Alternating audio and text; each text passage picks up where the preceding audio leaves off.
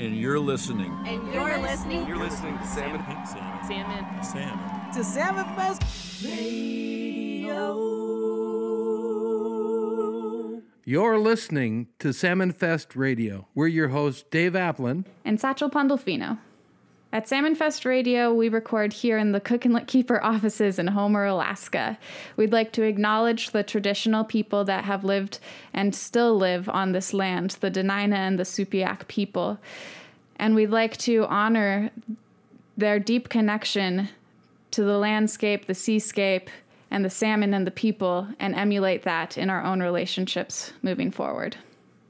We hope you enjoy the fish, fun, and music of this hour of Salmon Fest Radio. We work hard to tie everything together in a smooth and groovy way. Yeah, and I look forward to rocking and rolling. So let's get going. This is our fourth installment of Salmon Fest Radio. By now, you probably know what's coming. We've got a Salmon Champion feature where we're going to hear from Rachel James, a longtime organizer who has her fingers in all sorts of pots related to the fight against Pebble Mine. Who do we have up this week, Satchel? Who's gonna Who's gonna rock the house? Yeah, our band feature for this episode is the California Honeydrops. Alaskans love this band. They've been coming up to Alaska for at least like 4 years now and that just they just rock the state every time they're here. People get stoked. The lines are long. You have to get your tickets fast. Every time I get to introduce this band, I remind our audience that during their, I think their maiden voyage down the Seward Highway to get to Ninilchik for their first Salmon Fest experience, they were trapped behind one of those long lines of cars after an auto accident. They jumped out of their car, set up, and they played a whole set for the people that were stranded along the road. And they have endeared themselves to me and so many Salmon Fest fans ever since. You know, they sound great alongside the road and they sound even better on the stage at Salmon Fest. Let's go back to 2019 and reacquaint ourselves with the California Honeydrops. Clap your hands,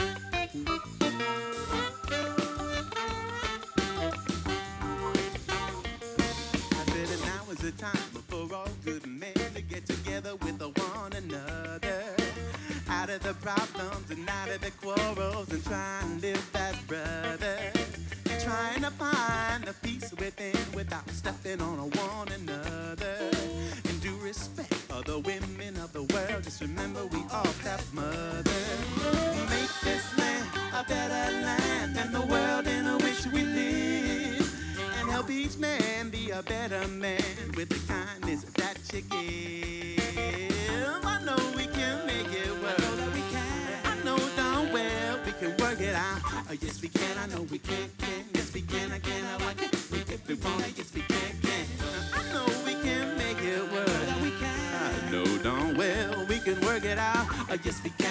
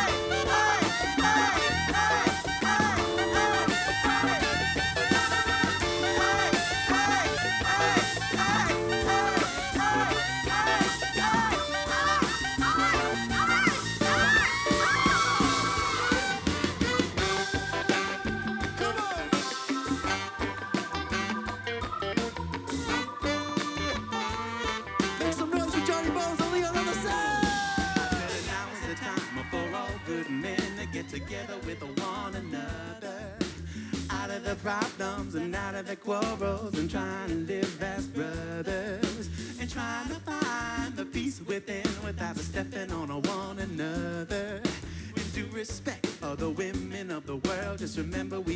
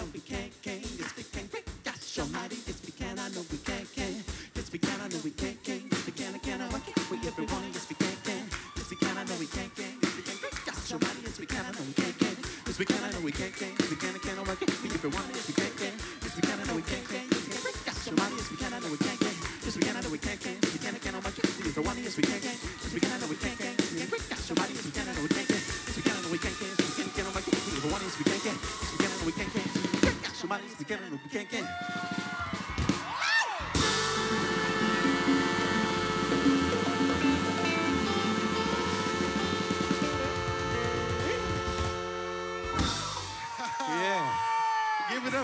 Johnny and Leon.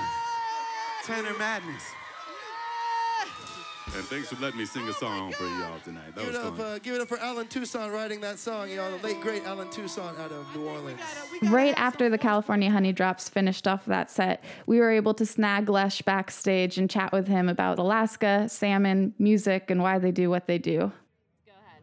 Uh, so I'm Lech Wierzynski. I play with the California Honeydrops, and I live in Oakland, California, and I'm from Warsaw, Poland. Nice. So, is this your first time in Alaska? Nope, show ain't. it's uh, number five, I think. Yeah, yeah, we love it here. We just keep coming back as much as we can. Yeah. So, what do you love about Alaska? Oh, what's not to love?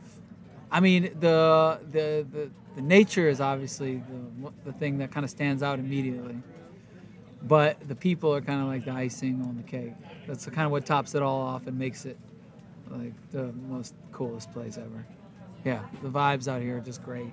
And all the little we play in McCarthy when we come out. So we play in some little places and then we come down and do the fest too.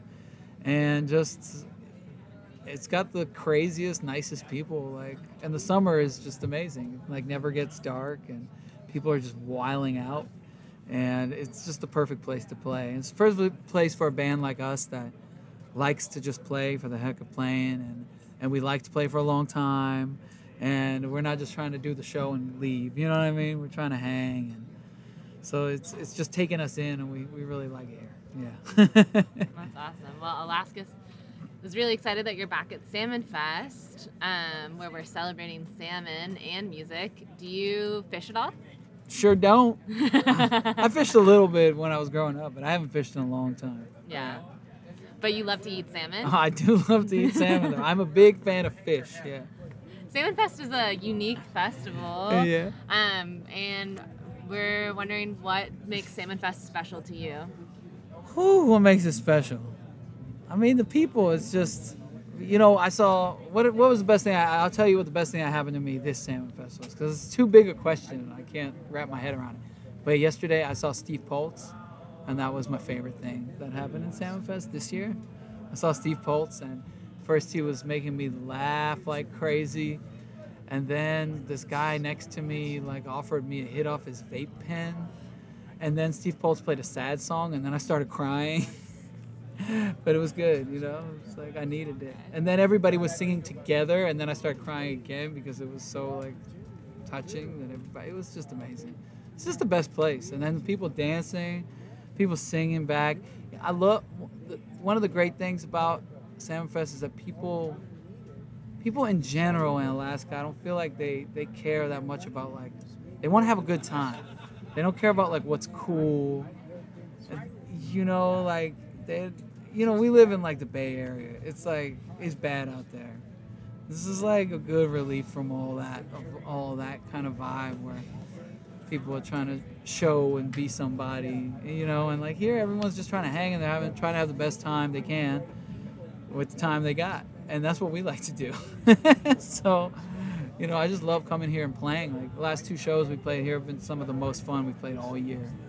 And that's no you can ask anybody in the band. I'm not just saying that. You know what I mean? It's just a great feeling. Yeah.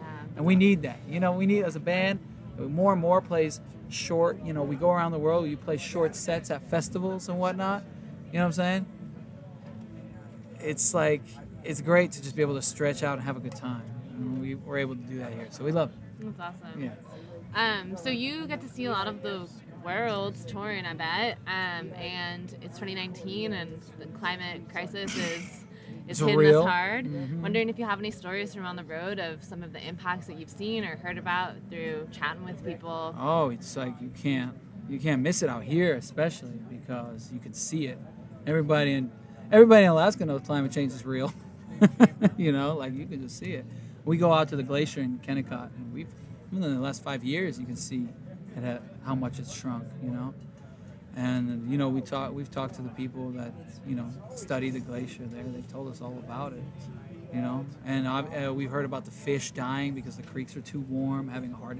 It's crazy, and you know, like it's obviously the most affected by on the extreme ends of the climate. You really dry places are drier. Places that are supposed to be really cold, like here, are not.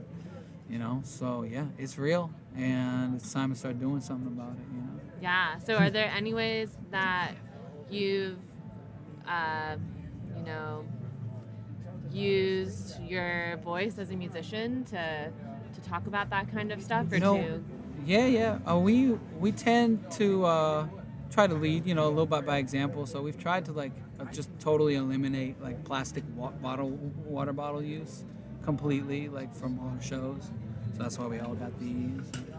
We just try to be as, you know, obviously it's hard to be uh, not a hypocrite when it comes to this because as a traveling musician, you're on a plane a lot. yeah. and like flying in planes is one of the worst things that you can do in terms of just emissions but you know we've all we've we encourage people to vote a lot you know and just let their voices be heard because that's one of the big problems we have is people not showing up to to use the modes of influence that we do have Yeah. and a lot of people think that they're like too cool to do that.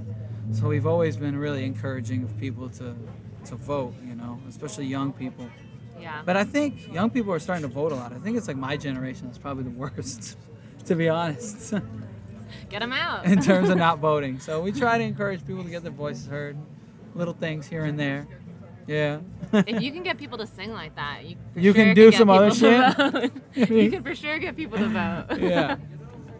You know, especially uh, it's coming up now. It's coming up now, but it's you know, in general, like I come from a country, you know, that's uh, where people are very politically involved because they were kind of denied any political say for such a long time. So the voter turnout in Poland is really big, but they're still voting for stupid people.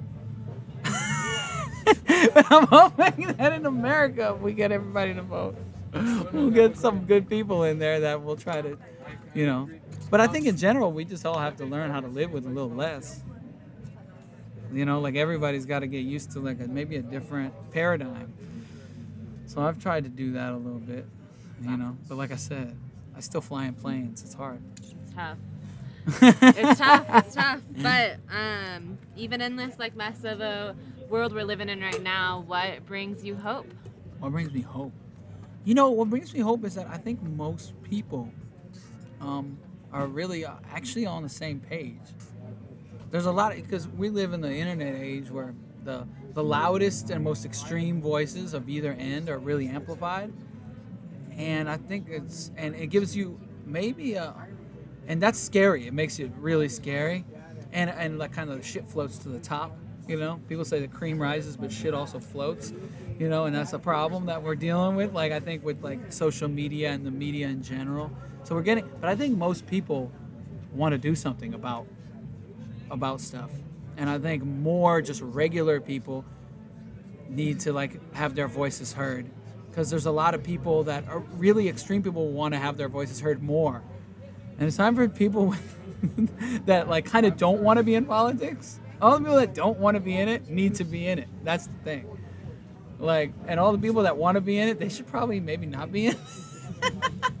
So you know i would encourage everybody to like just let their voices be heard a little bit because it's it's it's easy to think that I don't know. Anyway, so I, I really believe in the goodness of people, and our our older bandmates are saying the same thing, you know. And I take a lot of cues from my elders. So That's awesome. Is there anything else you want to say to Salmon Fest Radio? Uh, Salmon Fest Radio. Yeah, just thank you. I love it here so much, and I've had such a good time. And yeah, it's been the best. It's like my favorite place. Awesome. Thanks for doing that after Yeah. your long set. Really appreciate Yeah, it. you're welcome. Thank you. You know, in my spare time, I'm a beekeeper. And so I know honey when I see it. And I know honey when I hear it. And uh, it's great to have him here. Here's one more song from the California Honeydrops. Just bow, bu- bubble me up. We don't have any time left. But I want to see you just go a little crazier. So I'm going to stop doing stuff that makes you look at me. And I'm just going to ask you. We're going to count to four. And at the count of four, I want you to lose all your bodily inhibitions. Okay? And if you want to know what that looks like, I'll demonstrate for you right now. It's going to be like one, two, three, four.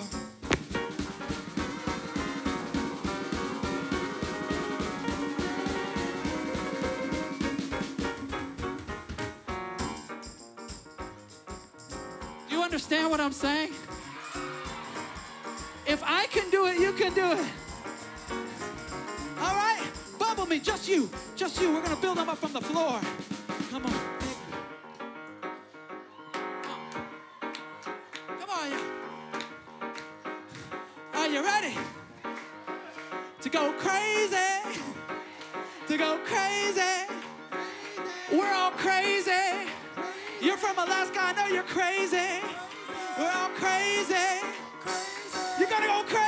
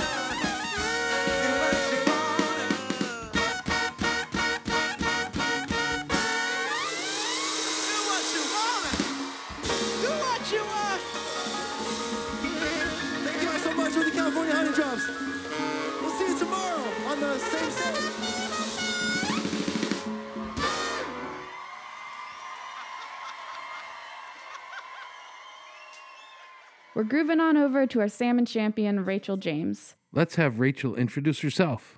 Thanks for the opportunity to talk about this amazing part of the state and for having me on your show. My name is Rachel James, and I work for an organization called Salmon State, which is an Alaska based group focused on ensuring that we continue to have thriving habitat for salmon all across our state and that we continue to have opportunities for our people and our cultures to have salmon as part of our Alaskan way of life. So I grew up, born and raised out in the Matanuska Valley in an area kind of up valley a bit called Sutton and Palmer. And I think that really my journey to this conservation work came from a lot of time deep out in the landscape. And also growing up around people that really were not separate from the landscape. They were hunting and fishing and using their intrinsic knowledge of the place to sustain their families. So that was really what helped me understand there's there's a whole career path where you could intertwine appreciation for ecosystems, appreciation for people that rely on wild food sources with conservation work. And after going to school at the University of Montana, I came home and decided to just throw myself completely into this sort of work. And I think that working on, Bristol Bay, which is something that started for me in about 2004, quite a long time ago, has been probably the most rewarding professional work I've had in my entire career. I was lucky enough to head out to Bristol Bay several times. So, uh, you know, a lot of different experiences along the way have brought me to this point of being the Bristol Bay campaign coordinator for Salmon State. A threat to salmon is a threat to people. A lot of what motivates me to wake up every day and be part of this really broad and deep coalition of Alaskans that are opposed to Pebble and are saying no to Pebble, but are saying yes to something else, to intact wild places with people living in them and thriving. You know, so while I am part of the coalition that's fighting Pebble Mine, I also feel like I'm part of a group of Alaskans that are recognizing the the cultural, the spiritual, the economic, and the socioeconomic importance of of salmon and of wild places that sustain those salmon. And that's not to say that it's incompatible with humans. And that's what we're saying yes to. And that's what I find deep, really deep motivation in. I mean, that's what gets me going every day. Before we get any further into this interview, we really want to pump the brakes to prime you all with the context of what's been going on. The parent company of the Pebble Mine is Northern Dynasty Minerals. They're a company that knows how to navigate the permitting system and get permits for mining projects, after which their intention would be to sell to a mining company that is actually capable of implementing their plan. And as some folks might remember, Northern Dynasty has joined with four other major mining companies through the history of this project, and all four of those mining companies walked away. Now, Northern Dynasty is standing on its own through the permitting system. Here's a quick Reader's Digest summary of the key details over the last year with the Pebble Project. In July 2020, the U.S. Army Corps of Engineers released the final environmental impact statement and set the stage for a decision by the Trump administration whether to permit, deny, or forestall the Pebble Mine. But in August, things began to change. A, lot of significant voices started coming out of the woodwork to oppose the Pebble Mine a remarkably diverse group of individuals and groups. Everyone from uh, Donald Trump Jr. to Jane Fonda to the host of Fox News. Uh, all came out and and uh, said this is a bad idea and the project ought to be stopped. And then things got a little worse for Pebble. In the fall of 2020, a series of tapes were released by an environmental agency who had gone undercover and posed as investors and recorded the CEOs of the Pebble Limited Partnership and Northern Dynasty bragging about their cozy relationships with players up and down this permitting system, including the Alaska delegation Lisa Murkowski and Dan Sullivan, and our own Alaskan governor, Mike Dunleavy. The other thing that became really clear in these Pebble tapes is that Pebble Mine is not planning the mine that they have outlined in their permit application. That's a 20 year mine with a relatively small footprint. These tapes exposed what I think a lot of people suspected all along that Pebble Mine is planning to build an 100 year mine with a significantly larger footprint. That's the thing that never made sense to me in their proposal why a mining company would develop only 10 or 15 percent of the value of their claim and then retiring the mine. So that discrepancy between what Pebble was planning and Pebble was saying became clear during these tapes. Well, let's let Rachel tell us the biggest news of 2020. Just before Thanksgiving in 2020, on November 25th, the Army Corps came out with an announcement that was pretty surprising to many people across the country. They announced that they were going to deny the Clean Water Act 404 permit for the Pebble Mine. We collectively believe that you know sometimes a project is so bad that the politics fall away and the right decision is made. And I think that this is a great example of that. That leading up to November 25th, there were a lot of political gesturing and posturing, and it wasn't clear to us if the decision makers involved in this permit process were actually listening to the science or listening to money and influence and lobbyists. So, really, the jury was out. And when that permit was denied, I think that it was a rare moment when when the right decision was made by the Army Corps. I, I really need to emphasize in the same breath as I say that that this decision did not end the Pebble Mine saga.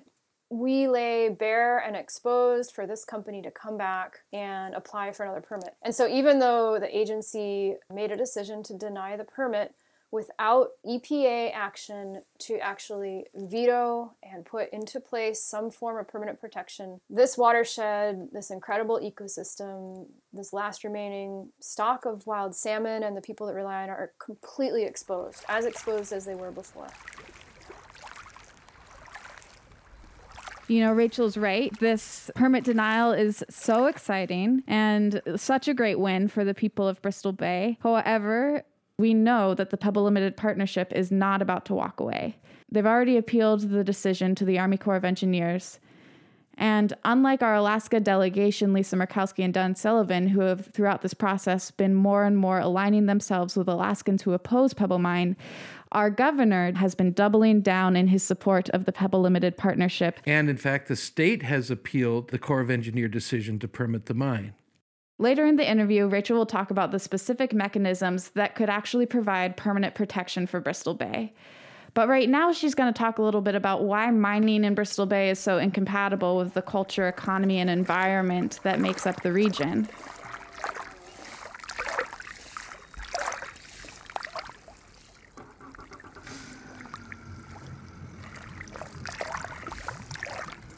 The area is so unique, know that that's cliche to say, but you know the the fact that you look at our globe and you think about the various intact ecosystems. And what I mean by that is just big wild landscapes that can sustain massive amounts of wildlife, of food, of clean air. There just aren't that many left. And you look at this corner of Alaska and it is literally pulsing with fish. I mean, we're talking to the tune of 60 million fish in and out of these streams, record breaking numbers. And you think about all the millions of people that are actually relying on those fish for food, for jobs, for a way of life. I mean, in terms of the commercial fishing sector, we're looking at 14,000 jobs annually it's an incredible amount of people that actually flock to the bay every single year and have their entire livelihood built around the coming and going of the salmon. Also, if you, you zoom out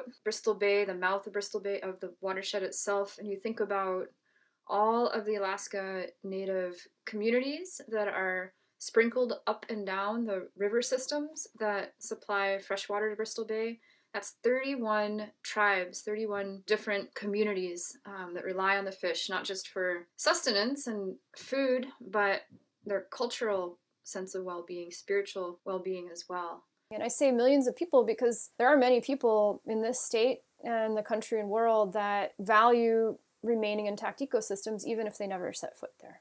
So it is a really important, thriving thing. We have a chance to do it right here and as we watch different cultures in our own country struggle their relationship with wild food sources and salmon, we really need to make sure that we appreciate and defend what we have. And the thing is, this watershed is pretty unique hydrologically. And when you go to the Pebble Mine site or anywhere in that area, just north of Lake Iliamna, you'll find a pretty unusual situation. There's water everywhere. There is water flowing obviously downhill with gravity. There's water upwelling from other streams into other watersheds, even though they're geographically higher. It's very unusual. There is just water everywhere. And the area around it, um, it looks completely smooth, almost like a golf course, which is why it's named Pebble originally. And if you were to kind of have x ray vision and go below that and look at the rock underneath the smooth tundra, you would find a pretty specific kind of rock that's, that's unique. And the big danger in removing that rock and trying to extract the ore from that kind of rock is that when it's exposed to air, it actually creates sulfuric acid. That just the removal and exposure of that rock to air is, is an act that creates toxicity. And so the actual management of that toxic rock with sulfuric acid is the big challenge here with this kind of mining. So there would need to be uh, a great deal of manipulation of the toxic ore. And that's one of the big concerns that everyone has about doing that at the headwaters of these incredibly vibrant, productive streams. So, when you hear people that care about this region say wrong mine, wrong place, that's what they're talking about. They're talking about the absolute incompatibility of this kind of mining in this watershed with these resources at stake to treat the waste from this sort of mining with this sort of rock in this very wet place. You'll have to treat that water for perpetuity, which means forever. When you treat something toxic forever, the chances of structural failure or a mistake or some sort of shortcut that results in sloppiness, I mean, you're guaranteed some form of toxicity getting in the environment. And that's really at the root of why most people, majority of Alaskans, have always been and will continue to fight a mine in this watershed. That's why we need permanent protection for this really unique place in the world. And so that this call for permanent protection is through two steps. The first step being EPA must immediately veto the Pebble Mine, and step two being Congress must act to establish the Bristol Bay National Fisheries Area. The call to protect Bristol Bay is coming from the United Tribes of Bristol Bay, which represent 15 federally recognized tribes, Bristol Bay Native Association, which represents 31 tribes, as well as the Bristol Bay Economic Development Council. And for those entities to come out front and to clearly articulate a strong, unified vision for protection for Bristol Bay is just astounding. It's so exciting to be part of and to support. And really, what those entities are doing is they are asking for folks and individuals and entities and companies to sign on and stand behind them and stand with them in this call to protect Bristol Bay. Satchel Rachel's talked about a couple different ways that Bristol Bay could be protected permanently. How, how would that work? Yeah, Rachel does a really good job of breaking these two actions down. I'll let her go into it. The most time sensitive and urgent ask is this request that the EPA use Section 404C of the Clean Water Act to veto the Pebble Mine. There's really no other lever that can be pulled or path forward that can create an immediate safety net, durable, hard stop for those people that depend on Bristol Bay that will actually prohibit future hard rock mining of that scale in the watershed. So the 404 veto is really the only thing that's going to prevent Pebble Mine from applying to mine again. If we don't encourage the EPA to take this step, we're going to be dealing with Pebble 2, Pebble 3, Pebble 4, on and on and on, and wasting time, resources, and money fighting more pebble mines or companies. The difference between the two parts to the solution is that the EPA veto is an administrative action. It's it's hard and fast. And the scope of the prohibitions that will be put in place by the EPA will then determine what kind of legislation will be needed to, to protect the watershed. So they they really complement each other, but really the first step to ensure that we're not going to continue battling future applications is to issue the 404C veto, and then stakeholders will work together to envision what kind of legislation is critical at this time. So it's really important to know that the local stakeholders, the people that have the most to lose, have actually been putting pen to paper and just crafting out what elements would be really important to include in the second step of the call for Bristol Bay, which is permanent protection through legislation. The vision that, that the local people are putting forward, specifically with the establishment of the Bristol Bay National Fisheries Area, is really specific to the water. So this isn't like a new national park. This is not a big area off limits. It's actually just focused on the waters of the United States located within Bristol Bay. Um, and the idea here that was put forward by the local people is that this area is subject to heightened permitting standards and so it talks about some specific geographic limitations of anyone applying for hard rock mining in the Bristol Bay watershed. It delineates in the vision here what is and isn't permissible. So the concept here is that this sort of legislation would ban toxic mine waste from the Bristol Bay watershed from large scale projects like the proposed Pebble Mine. So when you think about how this will translate if it were to be pushed forward by a member of Congress and passed as is a person living within this fisheries area, you would be assured that your water's clean, that you can continue to literally drink out of the stream, that the fish that you catch and you eat and you feed to your pregnant wife or your little kid just learning how to eat food for the first time, or you send to your elders, that food source is pure and will not be contaminated by a toxic mine. This doesn't mean that there's going to be a new limitation on movement within Bristol Bay or the commercial resource or, you know, new limitations on how you hunt or fish. This is simply very specific and narrow to mining and the method of mining, the way metal is recovered, and I think it accomplishes the concept of permit protection in a very effective, clear way. I think it's just really powerful to know that this is a concept. It will evolve depending on what leadership takes it, but that really the the idea is led by the local people that do have the most at stake. So if you're out there and you really want to take action and help support the vision here, I would suggest going to Stop Pebble Mine Now and checking out some of the resources there and navigating to take action and also going to the United Tribes of Bristol Bay website is another great resource. And you can also navigate to their Stand With Us, Take Action site, and you can actually be part of the solution and the call to action here. You know, Satchel, it seems like our culture is developing a shorter and shorter attention span. But there's a need to think a little longer term and think back in our history to reflect on things that have changed the state and how we should be looking forward in Alaska to protecting the places that we love and that we need. Yeah, I mean, I agree. I just think it's so important that our decisions are based on the idea that we need to sustain ourselves for the next millennium. Like, whether this is a 20 year mine plan or a 100 year mine plan, it's not going to sustain all future generations. But if we do this right in Bristol Bay, salmon can be a part of our diets, our economies, and our cultures forever, for as long as people are living in relationship to this land or for as long as people are here. And this is how Rachel sort of chose to end our conversation is grounding us in sort of that idea.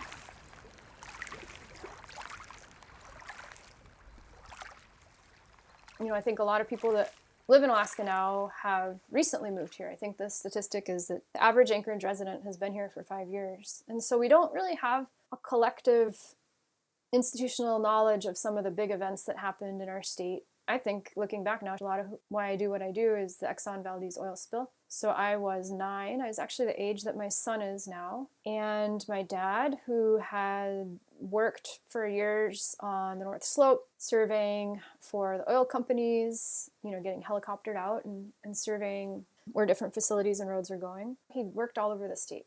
And when the oil spill happened, in Valdez, he went and helped with the cleanup. And observing him doing that, observing his reaction to it, and really like viscerally understanding how fragile and interconnected things are in terms of our need for oil, our creation of you know all this infrastructure and the fragility of this huge ecosystem really impacted me at that age at my son's age that he is now and i remember you know like news anchors on tv crying and i remember my parents crying and i just remember really understanding for the first time ever that that things can kind of fall down around us in that way and i was very attentive over the years to watch what would happen to that environment. Everything from the, the smallest fish to the megafauna um, of Prince William Sound all the way down to Kodiak, as we know, has been impacted. So I think that really turned things in me, and I realized that we need people in our state and within different sectors of our economy and our social infrastructure that have that awareness of interconnectedness and that desire to do things right, and that are willing to work in the gray areas and have some hard conversations.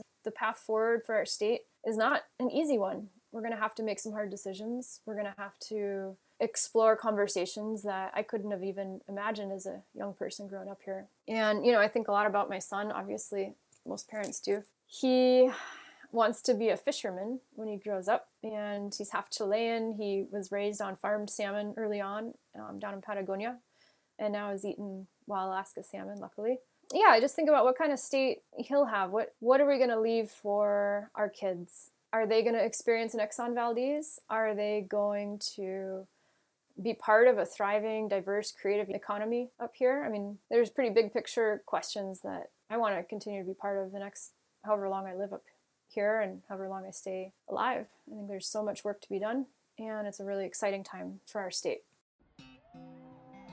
Thank you to Rachel James for spending time with us and also for her decades of work helping preserve and protect the place that we all care about.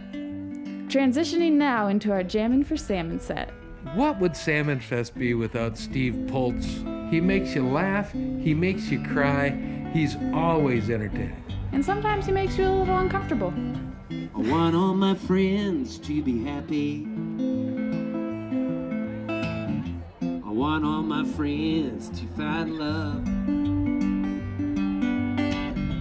I want all my friends to share good things and be blessed by the light from above. I want all my friends to be hopeful. I want all my friends to be hopeful, not to be slaves to a bank, not to be slaves to a bank. I hope that my friends never have to I hope that my friends never have to roll through the streets in a tank. Roll through the streets in a tank. I want all my friends to have kitchens. Want all my friends to have kitchens stocked up with bountiful food. Stocked up with bountiful food. I hope they wake with a smile. I hope they wake with a smile and say words like, let's all go to Ninilchik for Salmon Fest, come on, dude. Say words like,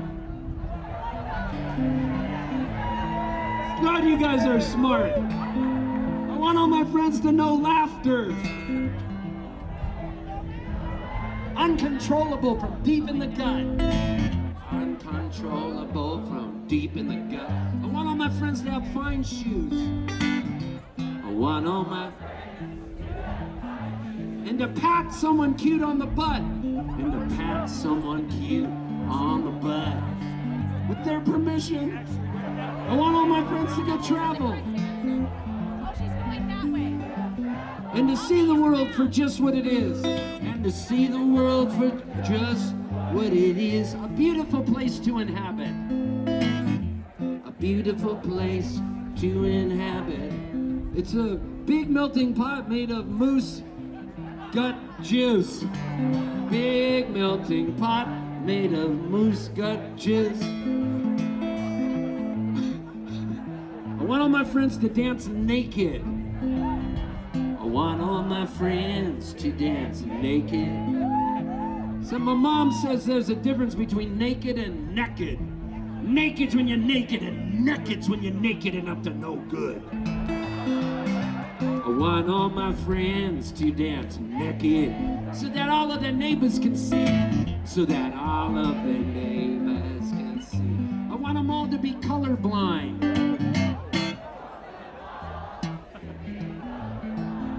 To keep those tiki torch waving skinhead racists far away from me. I keep those tiki torch waving skinhead racists far away from me. I want all my straight friends to love. Let's try this. I want all my straight friends to love all of the gay friends I have. All of the no gay friends I have. I'd love it if we all went to dinner. I'd love it if we all went to dinner, or maybe for some soup at Two Sisters or something like that. That soup was so good today, Lord. Oh yeah, I'd love it if we all went to dinner because my gay friends always pick up the tab. Because my gay friends always pick up the tab. I want all my friends to be healthy. When they see kale, not just to scoff. When they see kale, not just to scoff. I'm talking about JJ Kale too. I want him to live long and prosper. And to tell cancer to just go, duck off. And to tell cancer to just go. The next song is by Kufnats and Christine Elise. He's a rapper and she's a harpist. And when those worlds collide, you get a listening experience we don't often hear at Salmon Fest, but it really takes you away. I hope you enjoy.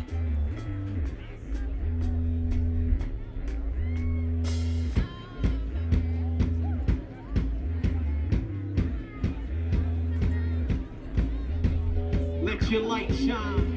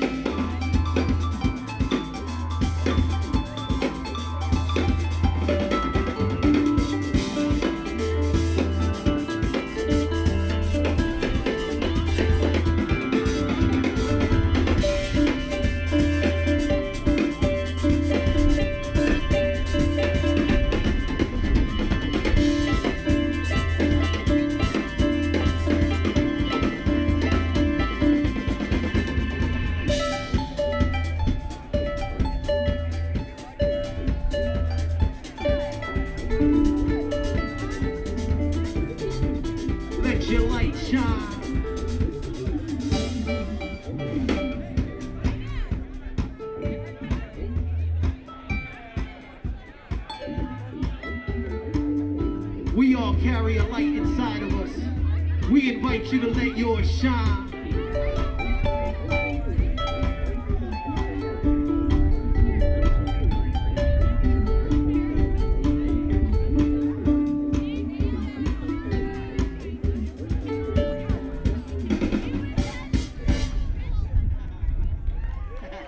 we wrap the show today, let's exit with our friends Wookiefoot, headliners on the main stage at Salmon Fest 2019. Light of sun in the sky sends the message, be fearless and pray.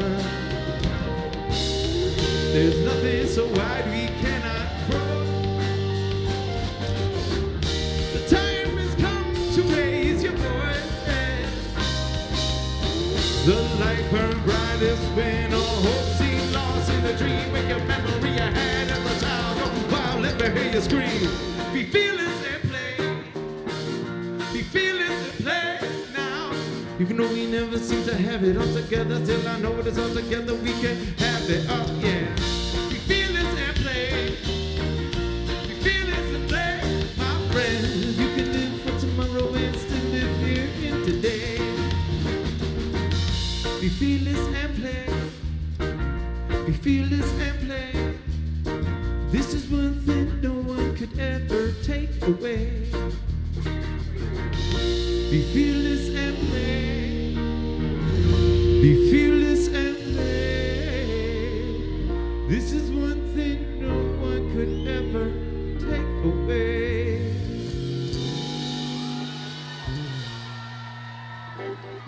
Just so thankful for everybody who makes producing this podcast possible, and of course to all of our listeners. But specifically, we want to thank Salmon Fest for throwing the show that makes us inspired to make this podcast. And Cook Inletkeeper, from whose hallowed halls we're recording this today. KBBI, who is our public radio consultant and audio experts that we lean into when we don't know what we're doing. And of course, our musical guest today, the California Honeydrops, and our interview with their lead singer and trumpet player, Lech. And Allie Rosenbluth for conducting that fine interview. Our salmon champion, Rachel James. Our buddies, Pastor Tim and Brian Belay, who recorded the music from Salmon Fest 2019. And of course, Kira Hardy, our producer, editor, and chief organizer.